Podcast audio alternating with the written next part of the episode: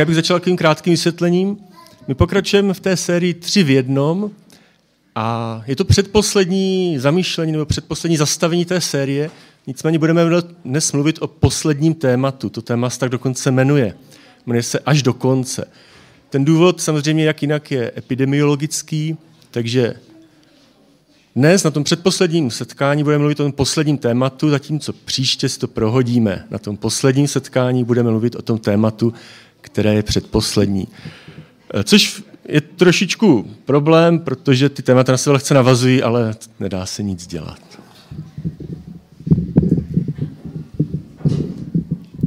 Takže až do konce. Eh, každý se asi klade někdy otázky, které se týkají budoucnosti.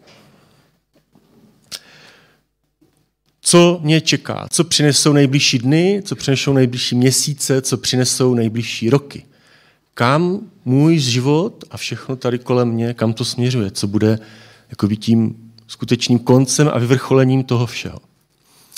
A myslím si, že eh, ty otázky ohledně budoucnosti, uh, jejich smyslem by nemělo být jenom to, že se budeme buď těšit na tu budoucnost, nebo se jí obávat. A pravdou je, že dnešní doba má poměrně dlouhý seznam věcí, které nám jakoby hrozí v té budoucnosti a z kterých je možné mít strach. Zatímco zdá se, že ten seznam těch věcí, na které možno se těšit, je relativně kratší.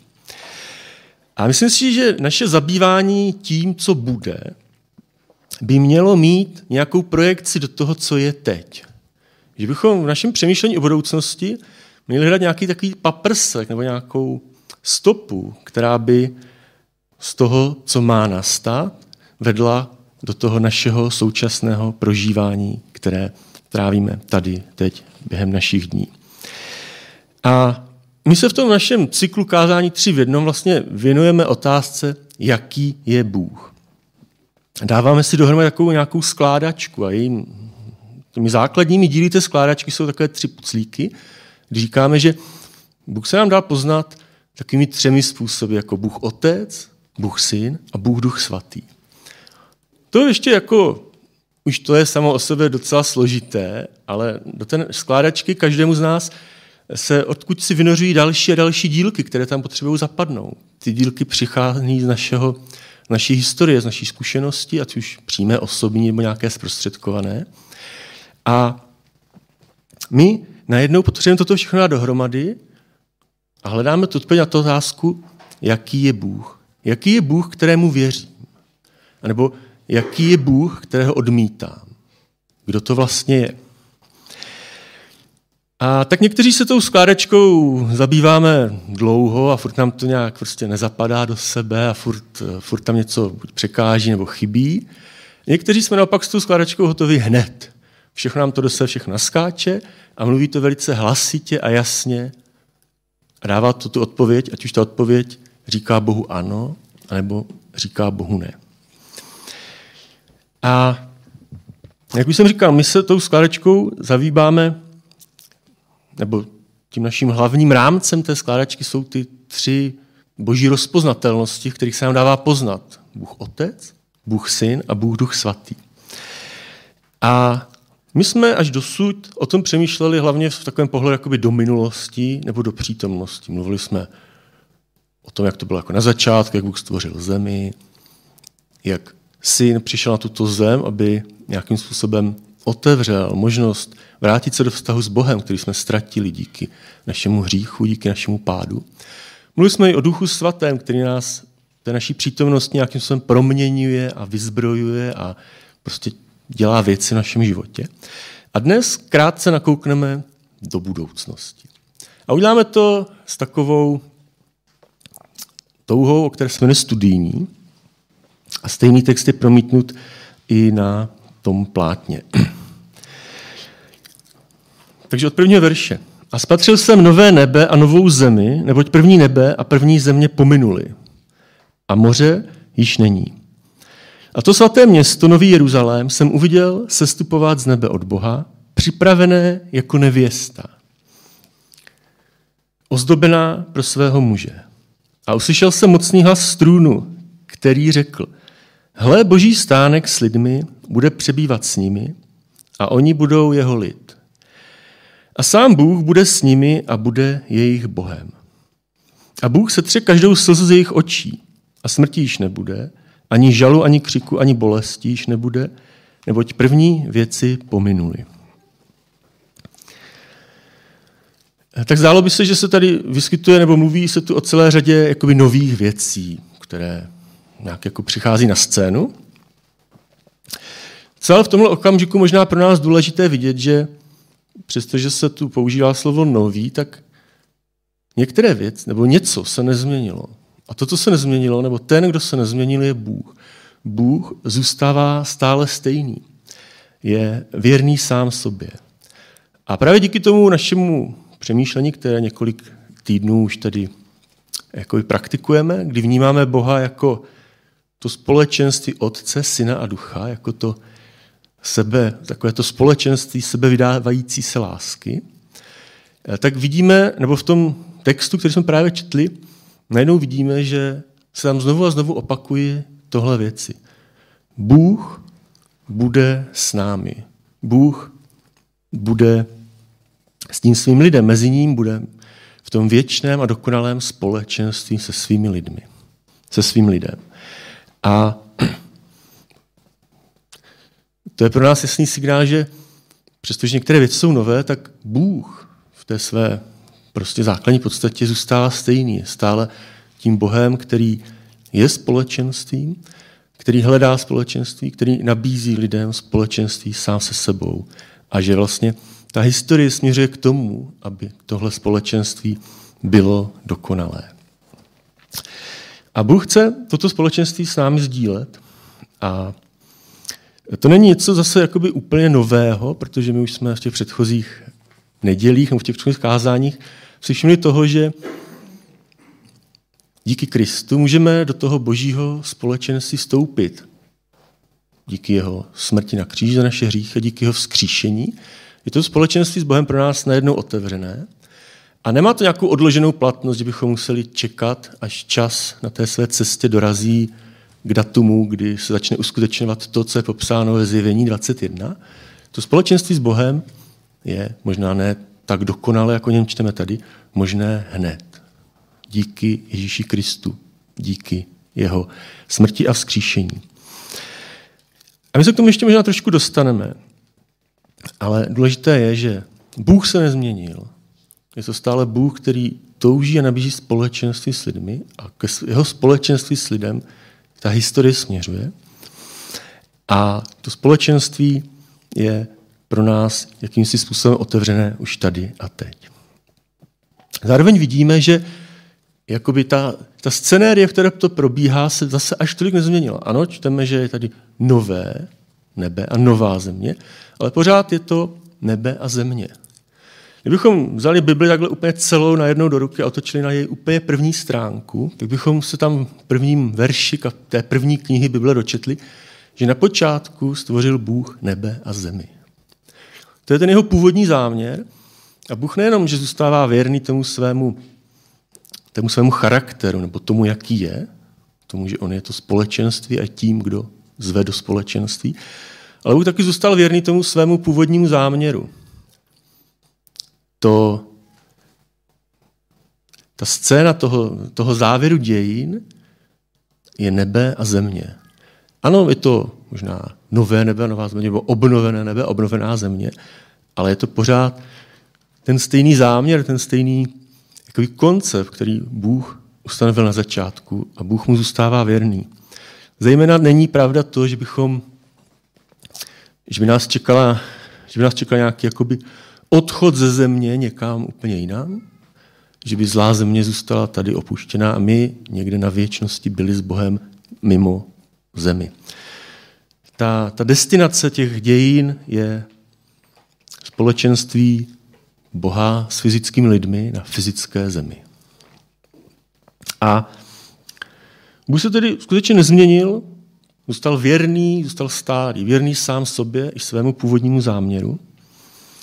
A to je pro nás takovým velkým ujištěním, je to vlastně hrozně dobře, protože pokud hledáme způsob, jak ty věci, které nám dal nahlédnout v budoucnosti, jak je nějakým způsobem promítnout do našeho aktuálního života, tak, jakási boží věrnost, to, že se na něho můžeme spolehnout, to, že víme, že nedojde k nějaké radikální změně jeho samého nebo jeho záměrů, je vlastně jakýmsi nutným předpokladem, abychom vůbec mohli přemýšlet o tom, co věci v budoucnosti můžou znamenat pro nás tady a teď. Tím určitě neříkáme, že Bůh, že máme Boha nějak přečteného, že ho můžeme prostě sepsat do nějaké příručky a vždycky vědět, co Bůh udělá a jakým způsobem. Bůh dál zůstává jakýmsi způsobem tajemstvím a svým způsobem někým, koho nemůžeme plně poznat dosud, ale dává nám to jakýsi rámec a jistotu, že některé věci, něk, že Bůh zůstává věrný sám sobě a tomu, jak se dává on sám nám poznat. Takže jsme na tom konci a vidíme, že vlastně to, co Bůh chce, vlastně to, jak se ptáme tu otázku, kým Bůh je a co vlastně chce, tak Bůh chce jakési dokonalé společenství se svým lidem, s, existují, s fyzicky existujícími lidmi na fyzicky obnovené zemi. A tím obrací pozornost tak trošku na nás a pojďme se podívat, eh, co v, těch, co v tom textu, který jsme četli, můžeme, můžeme číst o nás samotných. Eh, tak mluví se, nebo celá ta scéna vlastně popisuje jakousi přípravu na svatbu. Je tam použito to slovo nevěsta a z jiných částí Bible víme, že nevěsta je vlastně takový obraz toho božího lidu. Řekněme, jednodušeně církve nebo lidí, kteří svůj život svěřili Bohu, kteří Bohu věří a chcou ho následovat. Takže my jsme ta nevěsta. A o té nevěstě je tu napsáno to, že teda tam se stupuje a že je připravená a ozdobená. Nevěsta má být připravená. Má být připravená na to, co má nastat. A nevím, co, nebo nevím, jak dlouho se jako připravuje nevěsta na svatbu. Teď v poslední době bylo pár svateb a člověk je tak trošku v obraze ví, že to dá docela dost práce, trvá to docela dlouho připravit svatbu. To máte prostě šaty, prstínky, místo, catering. Jo, a mohli bychom tady pokračovat, však víte. A vím, že taková dobrá svatba se klidně chystá rok. Stojí to spoustu peněz, všichni jsou, jako ne všichni, ale dost lidí je na nervy. A obávám se, že to nebude ta příprava, o které je tady řeč. I sebelepší, i sebelíp připravená svatba, sebekrásnější obřad, sebekrásnější šaty a sebezlatější prstinky nejsou nějakou zárukou nebo nejsou tím, co by zaručilo, že to nakonec všechno dobře dopadne. Pokud samotní ti lidé, ženich a nevěsta, nejsou připraveni ne svým oblečením, ale ve svém vnitru, nejsou připraveni na ten společný život. A myslím si, že o to samé jde i zde. Nevěsta má být připravená na to, o co tu jde především. Na to dokonalé společenství s Bohem. Na tu skutečnost, že Bůh bude s námi. Už jsme mluvili o tom, že to společenství s Bohem máme díky Pánu Ježíši Kristu vlastně dostupné už teď a tady nemusíme, nemá nějakou odloženou platnost, nemusíme čekat až na tu svatbu, ale můžeme do toho společenství, pokud chceme a toužíme vstoupit už teď.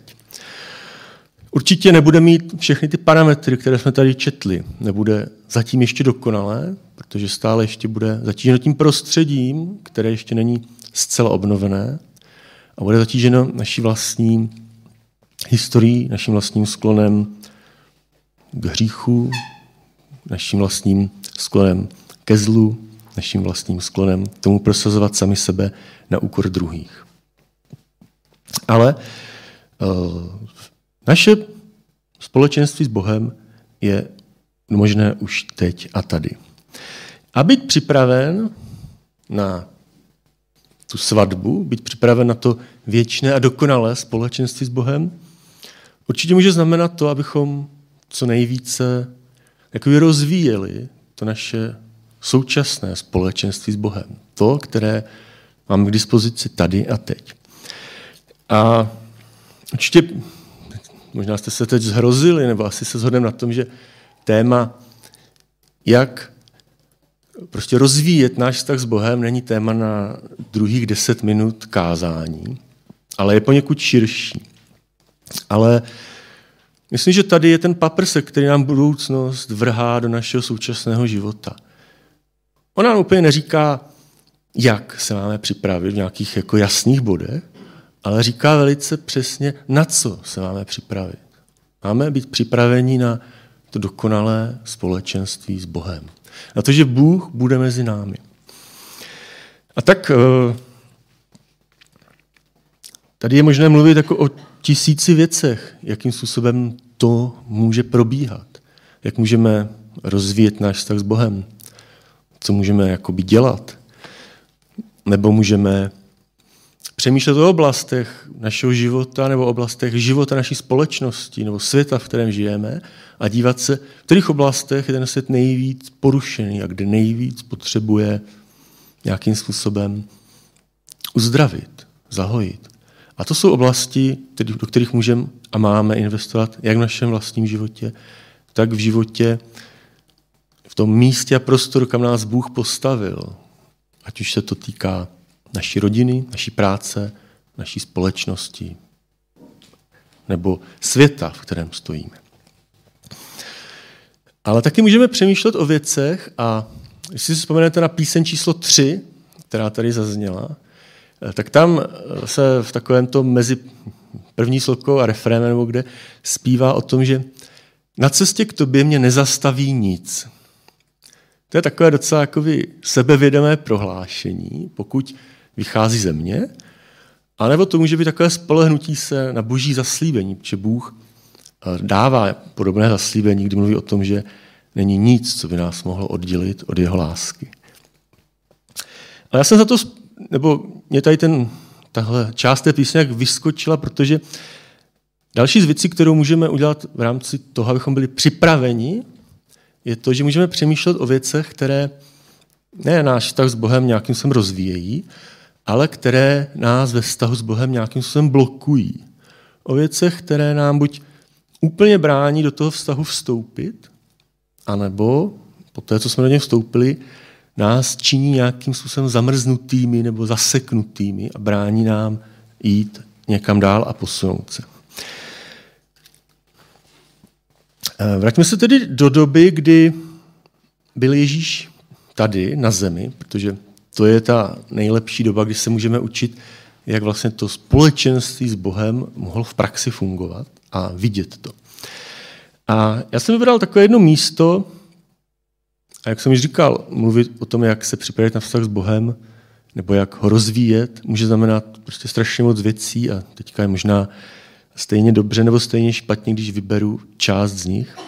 A proto jsem vybral jednu Ježíšovu modlitbu, protože já si myslím, že právě skrze ty místa, kde se Pán Ježíš modlí k Bohu Otci, nám dává tak jakoby nejvíc nahlédnout do toho jejich společenství, do toho jejich vnitřního společenství, nejenom nějak tak teoreticky, spekulativně, ale způsobem, který je jakýmsi způsobem živý a praktický. Zkusme si přečíst eh, z Matoušova Evangelia eh, ze 14. kapitoly, verš 36. Budu tentokrát čistý protože tam je znění ekumenického překladu. A je to vlastně modlitba, kterou Ježíš se modlí v té zahradě Getsemane, znamená poté, když skončila ta poslední večeře, ten známý večírek, na kterém se, nějakým jsem rozloučil se svými učeníky, těsně předtím, než je zatčen, proto, aby byl prostě vyslýchán, mučen a posléze ukřižován. A v té Getsemanské zahradě se Ježíš modlí tady tu modlitbu. Aba, Otče, tobě je všecko možné. Odej mi ode mne tento kalich. Ale ne, co chci já, ale nejbrž, co ty chceš. Ať se stane.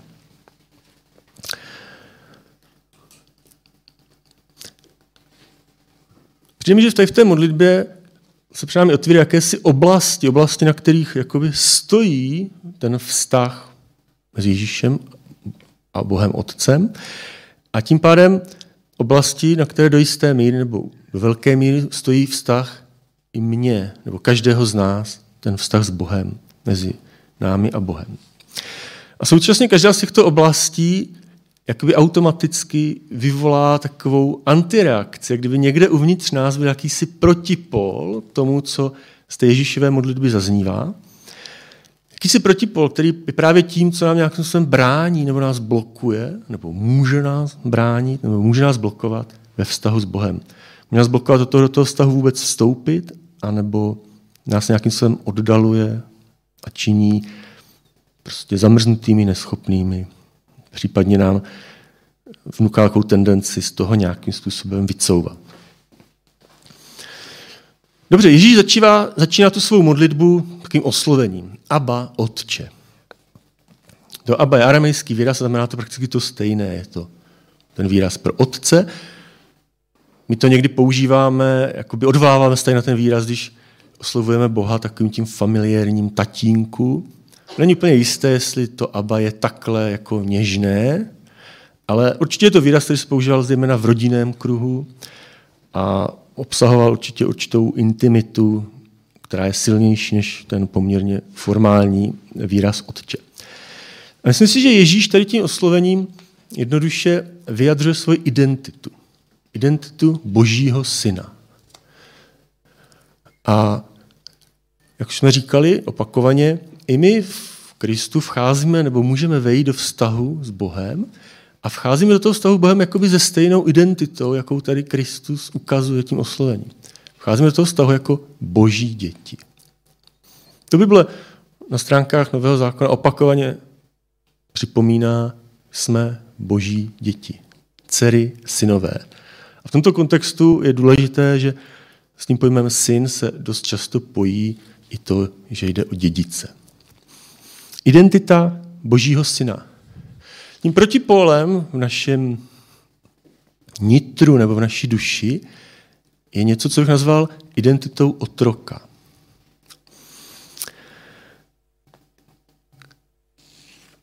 Jakým si způsobem někdy týhneme k tomu nevnímat Boha jako otce a sebe jako jeho syny nebo dcery, jako jeho děti, ale tíhneme k tomu vnímat sami sebe jako jakési otroky, kteří úpí pod prostě vládou Boha.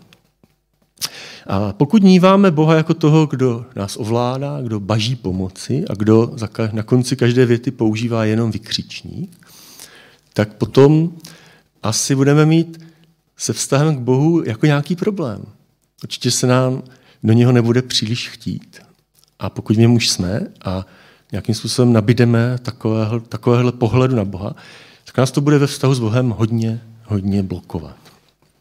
Protože identita syna dědice přináší jakousi jistotu, jakési bezpečí a zároveň zodpovědnost. Když to identita otroka přináší ten pocit nebo to vědomí strachu, touhy uniknout nebo se někde schovat. To je konec konců to, co se stalo ve třetí kapitole knihy Genesis, kdy Adam s Evou prostě snědli to jablko a první věc, kterou Bohu komunikovali, když k nimi přišel, tak byl to, bože, bál jsem se a tak jsem se schoval, protože se z nich stali lidé, kteří vnímají Boha tím, tím pohledem nebo v tom z té identity otroka. Eh, no, přemýšlel jsem, jak to nějak jakoby přiblížit nebo nějak ozřejmit třeba nějakým příkladem. Vždycky, když člověk přemýšlí o tom, co na sebe práskne, tak jedna z věcí, která to zjednodušuje, je to, že seznam je většinou dost dlouhý, takže z čeho vybírat. Ale já jsem vybral takovou jako hodně bezpečnou věc našeho života, která se stala před 30 lety, takže to je výročí. A bylo to v době předtím, než jsme se vzali se svou s manželkou Míšou a my jsme prožívali takové období, že jsme už velice dlouho přemýšleli právě o tom, jestli nám vztah s Bohem stojí za to, abychom do něho vstoupili. Už jsme jakoby pochopili, že to potřebujeme. Už jsme pochopili, že prostě potřebujeme odpuštění a boží milost v našem životě, že to jsou věci, které jako nevyřešíme sami. Ale ještě tam jakoby chyběl ten krok, jestli jakoby se dáme Bohu natolik v šanc, že bychom mu řekli, Bože, zveme tě do našeho života a teď teda jako nevíme vlastně úplně přesně, co se jako může všechno dít. A ten důvod, proč jsme to neučinili, byl právě strach. Byl to takový ten pohled na Boha z té perspektivy otroka. Ale byl to strach o náš zájemný vztah, protože eh, člověk nějakým způsobem chápal nebo se obával, že pokud on je vlastně, to jsme ještě nebyli manželé, pokud je v nějakém vztahu a jakoby on sám udělá nějaký krok směrem k Bohu, zatímco ten druhý zůstane jakoby vzadu nebo zůstane v tomhle jakoby osamocený, tak ten vztah prostě jakoby riskuje, dává ho v šanc a může mít strach z toho, co mu Bůh jako k tomu řekne, nebo co s tím Bůh jako hodlá dělat, nebo jak to jako celé dopadne, protože a prostě takhle se přece jakoby, že takhle to jako nejde. A takže to byl jakýsi strach, který nás jako docela dlouhou dobu svazoval před tím, abychom vlastně do toho vztahu s Bohem vstoupili. Možná prožíváte podobný strach, který vás nějakým způsobem stahuje, ne nutně od toho úplně počátečního rozhodnutí pro Boha, ale od nějakého dalšího kroku, nebo od něčeho, co Bůh chce ve vašem životě zrovna teď dělat. A může to být strach, který je úplně zbytečný, protože je způsoben tím, že z nějakého důvodu nebo v nějaké oblasti vnímáme Boha ne z pohledu nebo ne z té identity jeho dítěte, která přináší tu jistotu a zároveň zodpovědnost, ale z té identity otroka, který, která přináší strach a touhu se schovat.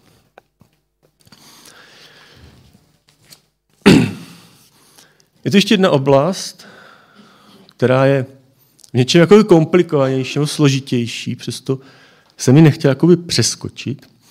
Ta Ježíšova modlitba pokračuje slovy po tom, co řekne Abba Otče, tak ta Ježíšova modlitba pokračuje slovy to by všechno možné, odej mi ode mě tento kalich, ale ne, co já chci, nýbrž, co ty chceš. Já bych eh, nazval tuhle oblast možná něco jako jednota smýšlení s Bohem, nebo hledání jednoty smýšlení s Bohem.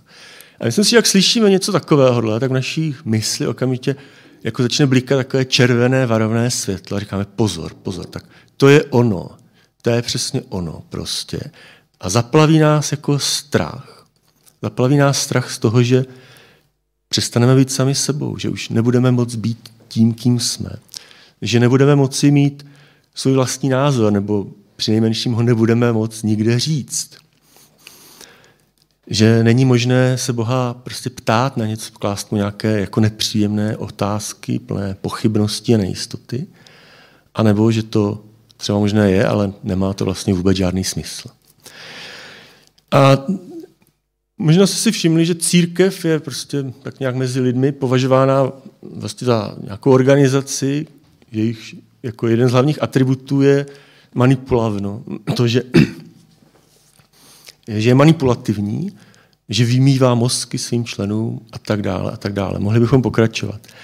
A tady tenhle pohled na církev do jisté, myslím si, do jisté míry právě odráží tyhle obavy nebo ten strach, které plynou tady z té oblasti, kterou Ježíš té své modlitbě vyjadřuje. A bohužel v případě církve to někdy neplyne jenom z těch obav, ale taky to plyne z osobních zkušeností lidí, kteří s něčím takovém církvi prošli. Naštěstí to jsou zkušenosti s církví, nikoli s Bohem samotným. A, a ani to není to, co bychom viděli v té Ježíšové modlitbě, kdy Ježíš tam před Boha zcela otevřeně a upřímně jakoby předkládá svou nejistotu, svůj strach. Kdybychom četli několik veršů před tou jeho modlitbou, tak bychom se dočetli, že on v tom momentě prožíval strach, zoufalství a on o tom jako s Bohem otevřeně mluví. A na něj jiné místo. V Bibli je celá řada míst, kde ti hrdinové těch příběhů nebo ty postavy těch příběhů se nebojí s Bohem mluvit otevřeně o svých pocitech. Vylévají před ním svůj hněv, své pochybnosti, své naštvání, nějaké své emoce kdy Boha prostě spochybňují jakoby spravedlnost věcí, které se dějí v jejich životě a nějakým způsobem z toho Boha viní nebo prostě tom hledají odpovědi. A toto není něco, co by Bůh nějak jako nekompromisně odmítal nebo trestal. Tak to vůbec není. Nemusíme mít z tohohle strach. Bůh nad tímhle jako nemává rukou. A těch příběhů je celá řada, nebo čteme to v žalmech, nebo příběh Joba je asi jeden z nejznámějších, kteří v tomto, v tomto kontextu můžeme připomenout. Jsou takové dvě oblasti, kde možná můžeme prožívat právě věci, které nás nějakým způsobem zrazují nebo blokují od toho vztahu s Bohem, od toho do něho vstoupit nebo od toho v něm pokračovat. Může to být ta mentalita otroka, kdy vnímám Boha jako toho, kdo jenom zakazuje, jenom přikazuje a kdo nás nějakým způsobem bezdůvodně prostě moří a jenom na základě nějaké vlastní škodolibosti nám některé věci v našem životě nechce dopřát. A je pravda, a nesmíme to takový přehlédnout, že Bůh skutečně od celé řadě věcí říká, ne, to není dobré, anebo ano, toto by bylo dobré, ale neříká to z toho pohledu prostě toho otrokáře, ale říká to jako otec, který svede své milované děti a na mysli jejich dobro. A možná, a pro mě ta oblast je možná těžší, možná nějakým způsobem bojujeme právě s tou oblastí hledání jednoty, smýšlení s Bohem. Možná máme strach z nějaké manipulace nebo z toho, že ztratíme sami sebe, ale možná máme nějaké otázky, které jako klademe před Boha a na které jakoby vyžadujeme odpověď. Tady a teď. A bez té odpovědi jako nejsme ochotní se nějak pohnout dál. Ta jako absence té odpovědi nás nějakým způsobem blokuje. Ale Bůh ty odpovědi v některém případě dává, ale někdy, někdy ne, někdy nám je prostě dát nemůže. Někdy bychom ty odpovědi prostě nedokázali třeba pochopit nebo prostě přesahují nějakým způsobem to, kým jsme my. A my potřebujeme, přestože možná kráčíme s námi s takovýmihle otevřenými otázkami vůči Bohu, potřebujeme jít dál. A to nám umožňuje to, když se právě díváme na to společenství, které měl Ježíš, které má Bůh v tom svém vnitřním kruhu. To společenství mezi Otcem, Synem a Duchem. Či tam je prostor pro otázky, pro pochybnosti a zároveň tam je stoprocentní důvěra a jakási jednota ve smýšlení i konání.